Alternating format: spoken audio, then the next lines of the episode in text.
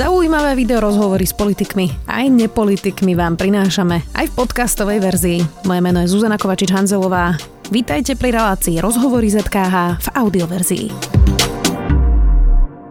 Majstrovstva sveta vo futbale žien vyhral tým USA. Fenomenálne americké futbalistky zároveň začali volať potom, aby dostávali rovnaké peniaze od reprezentáciou ako ich mužskí kolegovia.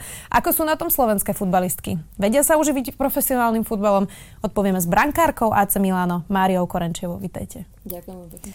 Tak na úvod si pozrime víťaznú reč e, členky amerického futbalového týmu hneď po návrate domov. To lead this team out on the field, um, There's no other place that I would rather be, even in the presidential race. I'm busy, I'm sorry. There's been so much contention in these last years. I've been a victim of that, I've been a perpetrator of that. With our fight with the Federation, sorry for some of the things I said, not all of the things. But it's time to come together. This conversation is at the next step. We have to collaborate. It takes everybody. This is my charge to everybody. Do what you can. Do what you have to do. Step outside yourself. Be more. Be better. Be bigger than you've ever been before. Tak to teda vyzerá na revolúciu v ženskom futbale, ale asi len v Spojených štátoch, alebo sa milím? Tak uh, myslím si, že to je na celom svete. Futbalistky začínali, začínajú vlastne uh, bojovať za tie svoje práva a za tú rovnosť, tie výplaty. V tej Amerike je to oveľa viac uh, také viditeľné a oveľa, myslím si, že majú na to väčšie právo tie ženy, pretože naozaj pre ten zväz prinášajú rovnaký, rovnaký zisk a majú rovnaký prínos ako tí muži, ak nie dokonca ešte viac, vzhľadom na to, aký je populárny ženský futbal v Amerike a vzhľadom na to teda, že sú naozaj trojnásobné masterky sveta. Vy podporujete ten boj za rovnoprávnosť v reprezentácii mužov a žien? Určite áno, takže je to, je to, v podstate sú to štátne peniaze väčšina, čo prichádza do zväzu, či už je to u nás alebo v zahraničí a bojujeme za tú istú krajinu, dávame tomu takú istú námahu, venujeme tomu ten istý čas, ak nie niekedy ešte viac a v podstate nie je dôvod na to, aby bola tá odmena menšia. Futbalistky americké reprezentácie teda e, zažalovali vedenie, že nedostávajú rovnaké podmienky ako mužskí kolegovia v reprezentácii. Aký je rozdiel medzi platmi mužov a žien vo slovenskej reprezentácii? Ako, ako to vyzerá ten rozdiel? Tak rozdiel úplne konkrétne sa o ňom baviť nemôžeme, ale No ako to, ako to opísať? Ono celkovo, keď sa bavíme o mužských a ženských platoch, keď si niekto, napríklad teraz je populárne porovnávanie uh, Neymarov plat s tuším nejakými 1400 najlepšími 1693 dokonca. Uh-huh. Futbalistiek sveta, ktoré, alebo teda futbalistiek najlepších lík, to znamená najlepšie platených a profesionálnych lík a oni, ich súčet vlastne toho zárobku ročne neza, ne, nepresahuje ten Neymarov zárobok. Takže je to naozaj neporovnateľné a hlavne keď si človek zoberie, že vlastne naozaj ten profesionálny športovec venuje tomu, dajme tomu tých 20 rokov a naozaj dennodenne vlastne máka na sebe a nerobí nič iné, koncentruje sa len na to a po tých 20 rokoch vlastne skončí tú profesionálnu kariéru, väčšinou vlastne bez ničoho, musí začať vlastne kariéru po kariére, niečo nové, tak uh, už je to bohužiaľ tak, že vlastne začínajú úplne od nuly a nemajú ani ten finančný základ z toho futbalu ako muži, ktorí v podstate si už môžu vyložiť nohy a, rob- a nič nerobiť. Uh-huh. Takže tá priepasť je samozrejme, že nebude to ako keby hneď rovnaké, ale tá priepasť je strašne, strašne veľká. Keď nehovoríme len o platoch, um, podmienky sú rozdielne? Napríklad v reprezentácii, ako Slovensko podporuje mužský futbal versus ženský futbal? Teraz sa pýtam na podmienky masérov, trénerov, miesta, kde trénujete a takýchto vecí. O, nie sú rovnaké. Nie je to stále, stále e, nejakým spôsobom sa snažia tie, ten rozdiel zmenšiť, ale určite to nie je rovnaké a myslím si, že ešte aj dlho to nebude. Uh-huh. A v čom je to iné teda? Tak o, keď začneme už len, no, začneme vlastne realizačným týmom. Ten realizačný tým, ktorý my máme, je naozaj poviem možno aj dvoj, nepoviem, že dvojnásobne, ale skoro dvojnásobne menší, ako majú vlastne, ako majú muži materiálne podmienky, napriek tomu, že sa zlepšujú, stále je tam rozdiel, či už je to vlastne v hotelích, ktoré my máme a ktoré majú muži. V minulosti sa nám stávalo, že jednoducho na ihriska, ktoré sme chodili, nemali naozaj tú úroveň, ktoré mávajú, tým, nie že mužské, ale nemali ani tú profesionálnu úroveň a tak ďalej. Uh-huh.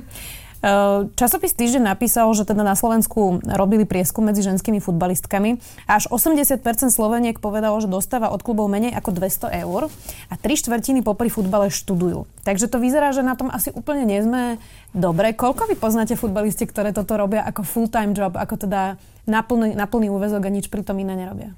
No konkrétne na Slovensku. Na Slovensku nie je žiadna profesionálna liga, takže aj keď robili prieskum medzi futbalistkami na Slovensku, neviem si predstaviť, ktoré napísali, že za to vôbec dostávajú peniaze, pretože naozaj tá Slovenská liga, uh, dievčata trénujú síce profesionálne, ale popri tom študujú, alebo teda pracujú, sú zamestnané. Uh, v zahraničí, čo je väčšina vlastne hráčok reprezentácie, uh, sme podstate profesionálky alebo poloprofesionálky, čiže naozaj sa venujeme len futbalu. Niektoré popri tom ešte študujú, že využívajú tú možnosť, aby teda po tej kariére niečo mali v rukách. Mm-hmm. Takže kebyže mám povedať číslo, koľko je na Slovensku tých futbalistiek, ktoré naozaj sa môžu venovať len futbalu, ja by som povedala ten, ten základ, ktorý sme v reprezentácii, možno o pár, o pár hráčok viac, maximálne 25-30. Uh-huh. Uh, väčšina žien si nakoniec teda možno potom štúdiu aj vyberie inú kariéru práve preto, že neexistuje profesionálny futbal pre ženy na Slovensku a teda doštudujú a idú pracovať niekde, kde majú lepšiu finančnú perspektívu? Rozumiem tomu správne?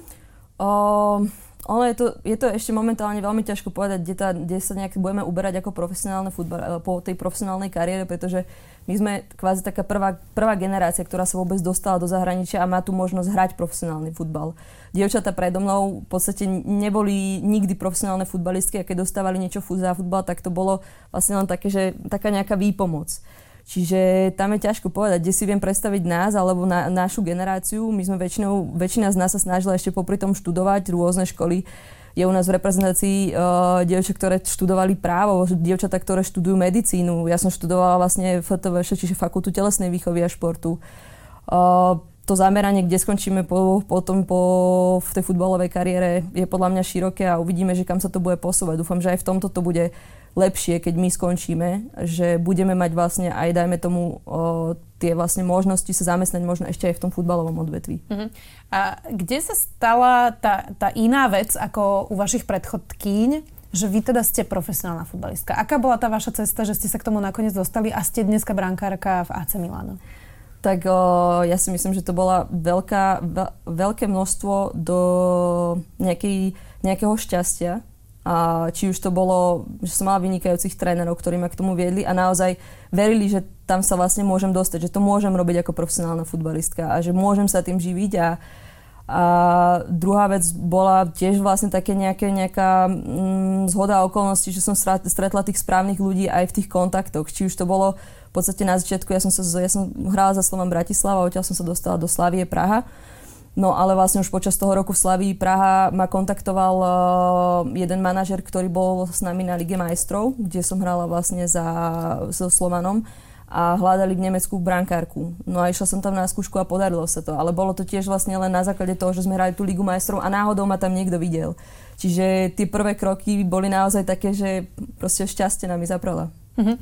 Také niečo, ako existuje v mužskom futbale už vo veľmi útlom veku, že sú agenti, ktorí vyhľadávajú vlastne mladé talenty 11-12 ročných chlapcov. To v ženskom futbale ešte na Slovensku napríklad vôbec neexistuje, alebo už to pomaly prichádza? Už to pomaly pri, prichádza. Tak, jak je, prichádza tá profesionalizácia toho fut, ženského futbalu, tak to prichádza aj pomaly na Slovensku. Malými krôčikmi, ale prichádza 10 rokov dozadu, keď ja som začínala, ešte až tak veľmi tí agenti neboli, alebo boli len tí mužskí, ktorí sa zamerávali na, iba na tie najväčšie hviezdy vlastne futbalové, mm-hmm. ženské.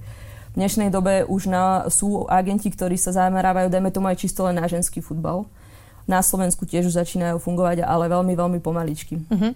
Vy ste teda spomínali, že ste hrali za slovenský, český klub, nemecký klub, momentálne ste v AC Milano. Aký je medzi tým rozdiel? Kde sa hrá najlepšie, kde sa hrá najprofesionálnejšie? Tak uh, je to veľmi ťažko porovnať. Uh, to Česko bolo pre mňa taký keby medzistupeň, aby som sa naučila žiť niekde v zahraničí sama a ešte nemusieť vlastne hovoriť cudzým jazykom. Takže tá Česká liga je o niečo lepšia, o čom svedčia aj výsledky v Lige majstrov žien, ale nie je to ešte, by som povedala, až také profesionálne. Teda respektíve možno Slavia a Sparta sú na tej profesionálnej úrovni. Celá tá liga nie. Uh, v Nemecku, Nemecko je dlhodobé a vlastne odjak živá uh, sa snaží byť najlepším na svete, snažia sa robiť systematicky, profesionálne, dávajú do, do toho myslím si aj dostatočné množstvo financií, propagujú ten ženský futbal, podporujú ho. Takže tam bol naozaj, uh, to bol pre mňa taký najväčší skok a najväčší keby krok, tí tri roky, tá, tri alebo teda potom aj ten štvrtý rok v Nemecku. A v Taliansku to bolo zase úplne niečo iné. Je to profesionál, je to velikánsky klub, dobre to záznieva, veľa ľudí si to všimne Uh, ten futbal tam ale začal v posledných dvoch, troch rokoch a keby tak vzrástať. Tým, že sa Talianky dostali na, dostávajú na euro pravidelne, teraz sa dostali na svet. Napriek tomu muži sa nedostali na svet. Ešte viac to vlastne vyzvihol ten ženský futbal. Takže v Taliansku takto postupne tá sláva toho ženského futbalu stúpa a s tým stúpa aj úroveň, lebo prichádzajú tam zahraničné hráčky. Mm-hmm. Takže doterajšej mojej kariére by som povedala, že najprofesionálnejšie to bolo v Nemecku, ale verím, že na, ak zostanem v tom Taliansku a mys, myslím si, že to pôjde tam oveľa, oveľa hore a veľmi rýchlo. Kto chodí na tie zápasy? Napríklad teda v Nemecku alebo v Taliansku? Lebo e, podľa mňa sú také legendy, že tam chodia teda dievčatá sa pozerať iba, ale chodia aj muži mm. na ženský futbal? Jasné. Ja si myslím, že ženský, ženský futbal je taký viac uh, rodiny a pre každého. Uh, ľudia, ktorí boli fanúšikmi mužského futbalu a potom sa prišli na ženský futbal pozrieť, veľakrát hovoria, že sa im ten ženský futbal páči viac práve preto, lebo v mužskom sú už teraz také primadony tí chlapí, že jednoducho oni, ich sa niekto dotkne a oni letia dolu, že už to stráca proste že na také športovosti, áno, že simulujú. A toto ženy nerobia a aspoň teda doteraz to nerobili. Dúfam, že to aj zostane, lebo je to príjemná črta toho ženského futbalu, ktorý si všetci vychvalujú. Mm-hmm. Čiže vy keď pozeráte mužský zápas, tak si hovoríte, že je, že ty simulant? Tak to, to vyzerá? No, občas áno. a čím to je, že oni viacej simulujú? Uh, určitým spôsobom sú možno, tie veľké hviezdy podľa mňa boli tým tomu možno trošku aj donútené tým, že vlastne sa na nich viac tak došlapávalo, aby vlastne nepre, nemohli ukázať tú svoju genialitu, tak si na nich ten super viac tak nejak došlapol. Uh, a potom to začali bohužiaľ všetci preberať a vidia to možno ako jednoduchší spôsob. Niekedy je to samozrejme aj taktické, niekedy to ten fanušik nevidí, ale naozaj to je niekedy ten najlepší spôsob, čo môže ten hráč v tých situácii spraviť, ale veľakrát už to tí hráči preháňajú a je to na vlastne na úkor toho futbalu. Je jedno, teda jedna téma, ktorú sa asi nedá preskočiť a to je materstvo u žien, ktoré teda u mužov futbalistov neprichádza. Uh, ako to je, keď chce ísť ženská futbalistka na matersku napríklad? Predstavme si, že by na rok vypadla mm-hmm. na Slovensku, alebo teda aj v Nemecku alebo v Taliansku. Existuje, že teda platí klub matersku žene a čaká, kým sa potom vráti? No ono je to tak, pokiaľ je naozaj profesionálna, profesionálna liga a profesionálna uh, zmluva, tak je samozrejme všetky odvody platí ten klub, tak je to ako normálny zamestnáva, zamestn, váš zamestnávateľ. Takže v tomto prípade áno. Uh, otázka podľa mňa najväčšia je v zahraničí nájdeme veľa prípadov, kde vlastne futbalistky odišli na matersku, vrátili sa. Nie je to absolútne problém, tak ako pri každom športe ten najväčší problém je tá podpora. Alebo nájsť si takého partnera, ktorý jednoducho to bude tolerovať, alebo vlastne bude v tom podporovať a dajme tomu už po tom roku, keď tá, vlastne tá žena je schopná alebo ďalej trénovať a pokračovať, sa dá na tú matersku práve on a vlastne nechá si plniť sní vás. Čo by pomohlo obrodiť ženský futbal na Slovensku? Čo sú také tie hlavné body, ktoré, ktoré by ste vypovedali, že treba urobiť? No, túto otázku dostávam v poslednej dobe dosť často. A je to taký začarovaný kruh a je podľa mňa mm, najčastejšie, na, k čomu dojdem a čo by som povedala, ako tak najväč, najväčšie plus by bolo naša mentalita, keby sa trošku zmenila. Lebo my sme v tomto ešte stále, stále trošku pozadu, stále máme tú ženu tak nejak uh, zaškatulkovanú do kuchyne a presne na, tom, na, tom, na to materstvo a nevidíme tú, tú športovkyňu, alebo nevidíme, akým to môže mať prínos aj pre, vlastne pre spoločnosť, keď žena športuje a ukazuje sa vlastne aj v tomto svetle. Takže podľa mňa prvé by bolo naj, prvé a najpodstatnejšie je trošku zmeniť to naše myslenie a pohľad na ten ženský futbal. Uh-huh. Ostatne to asi ukazuje napríklad tenis, že tam to teda ide.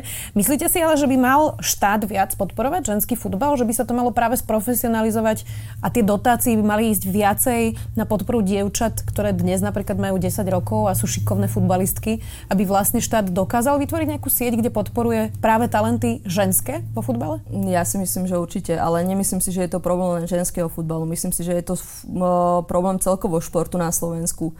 Tie, tá podpora, mám pocit, že na Slovensku jednoducho nevidíme zmysel v športe alebo v kultúre, vo veciach, ktoré neprinášajú rýchly zisk. Je to jednoducho niečo, čo, čo proste dlhodobo trvá a vychováva našu spoločnosť a to pre nás nemá takú hodnotu, ako majú iné veci, do ktorých bohužiaľ dávame peniaze. Rýchlo peniaze. Mhm.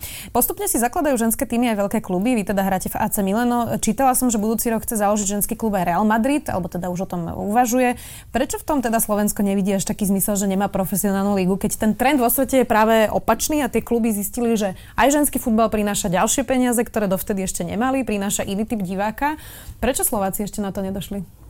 Tak ja mám pocit, že na Slovensku je ťažké presadzovať aj mužský futbal, keď si pozrieme, koľko fanúšikov chodí na Corgon, na vlastne na momentálne to Fortuna liga, alebo teda na prvú mužskú ligu, tak uh, je veľmi ťažké uspokojiť slovenského diváka podľa mňa. A ono zase na druhej strane, áno, investuje sa do ženského futbalu aj v zahraničí oveľa viac peniazy, ale tak, jak som hovorila, je to taký začarovaný kruh. Ten návrat nie je zatiaľ až taký veľký. Nachádzajú si svojich divákov, ale ide to postupne a my ešte, a teraz na majstrovstvách zaplnili možno aj tie veľké štadióny alebo tie stredné štadióny, ale na Slovensku ani muži nezaplnia ten štadión. Mm-hmm. Takže je to je to, také, je to taký začarovaný kruh, kde začať, alebo čo by bolo najlepšie spraviť. No. Na Slovensku zažívajú ženy vo futbale dosť ťažké časy. Ja si spomínam nedávno na prípad, keď na ženské rozhodkyne ešte aj tréneri niektorých tímov naozaj veľmi vulgárne kričali absolútne nepriateľné sexistické poznámky. Stretávate sa so sexizmom? Stretávate sa s takými predsudkami práve tým, že ste žena? No toto je tiež otázka, ktorú v poslednej dobe veľakrát, veľakrát dostávam a v minulosti som si ju nejak veľmi neuvedomovala. Možno aj vďaka tomu, akých mám rodičov, ak ma vychovávali, že jednoducho tie, tie negatívne vplyvy som tak nejak dokázala blokovať, ale keď sa nad tým zamyslím a čím viac sa o tom rozprávame, tak uh, zistujem, že naozaj to tam je a že veľakrát, aj keď som bola možno malá nepripustila si to, lebo neuvedomovala som si to, tak uh, bolo či už to boli vlastne zo strany chlapcov, proti ktorým sme hrávali, alebo trénerov, rozhodcov, alebo ľudí jednoducho okolo mňa, ktorí to nebrali ako vážnu vec, alebo ako niečo, čo proste žena môže robiť. Uh, vyskytuje sa to a stále, a stále si myslím, že to tá spoločnosť má v sebe. Ženské rozhodky to majú ťažšie ešte ako futbalistky? No, keď pískajú ženskú lígu, tak si nemyslím, myslím, že tam je to rovnaké, ale sú ženy, alebo teda na, všade v zahraničí pískajú ženy aj mužom uh, na rôznych úrovniach. V Nemecku dokonca je, do prv, je rozhodkynia aj v prvej mužskej lige, Bundeslige.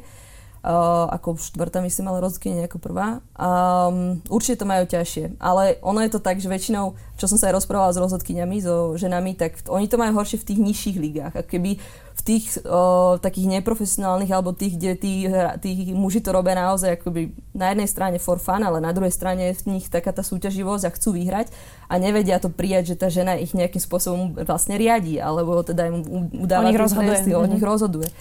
Takže v tých nižších ligách je to vraj horšie a v tých vyšších, tam, kde už vlastne si to naozaj nemôžu dovoliť, lebo uškodia tomu celému družstvu a už si uvedomujú tú profesionalitu a všetko, tak tam je to lepšie.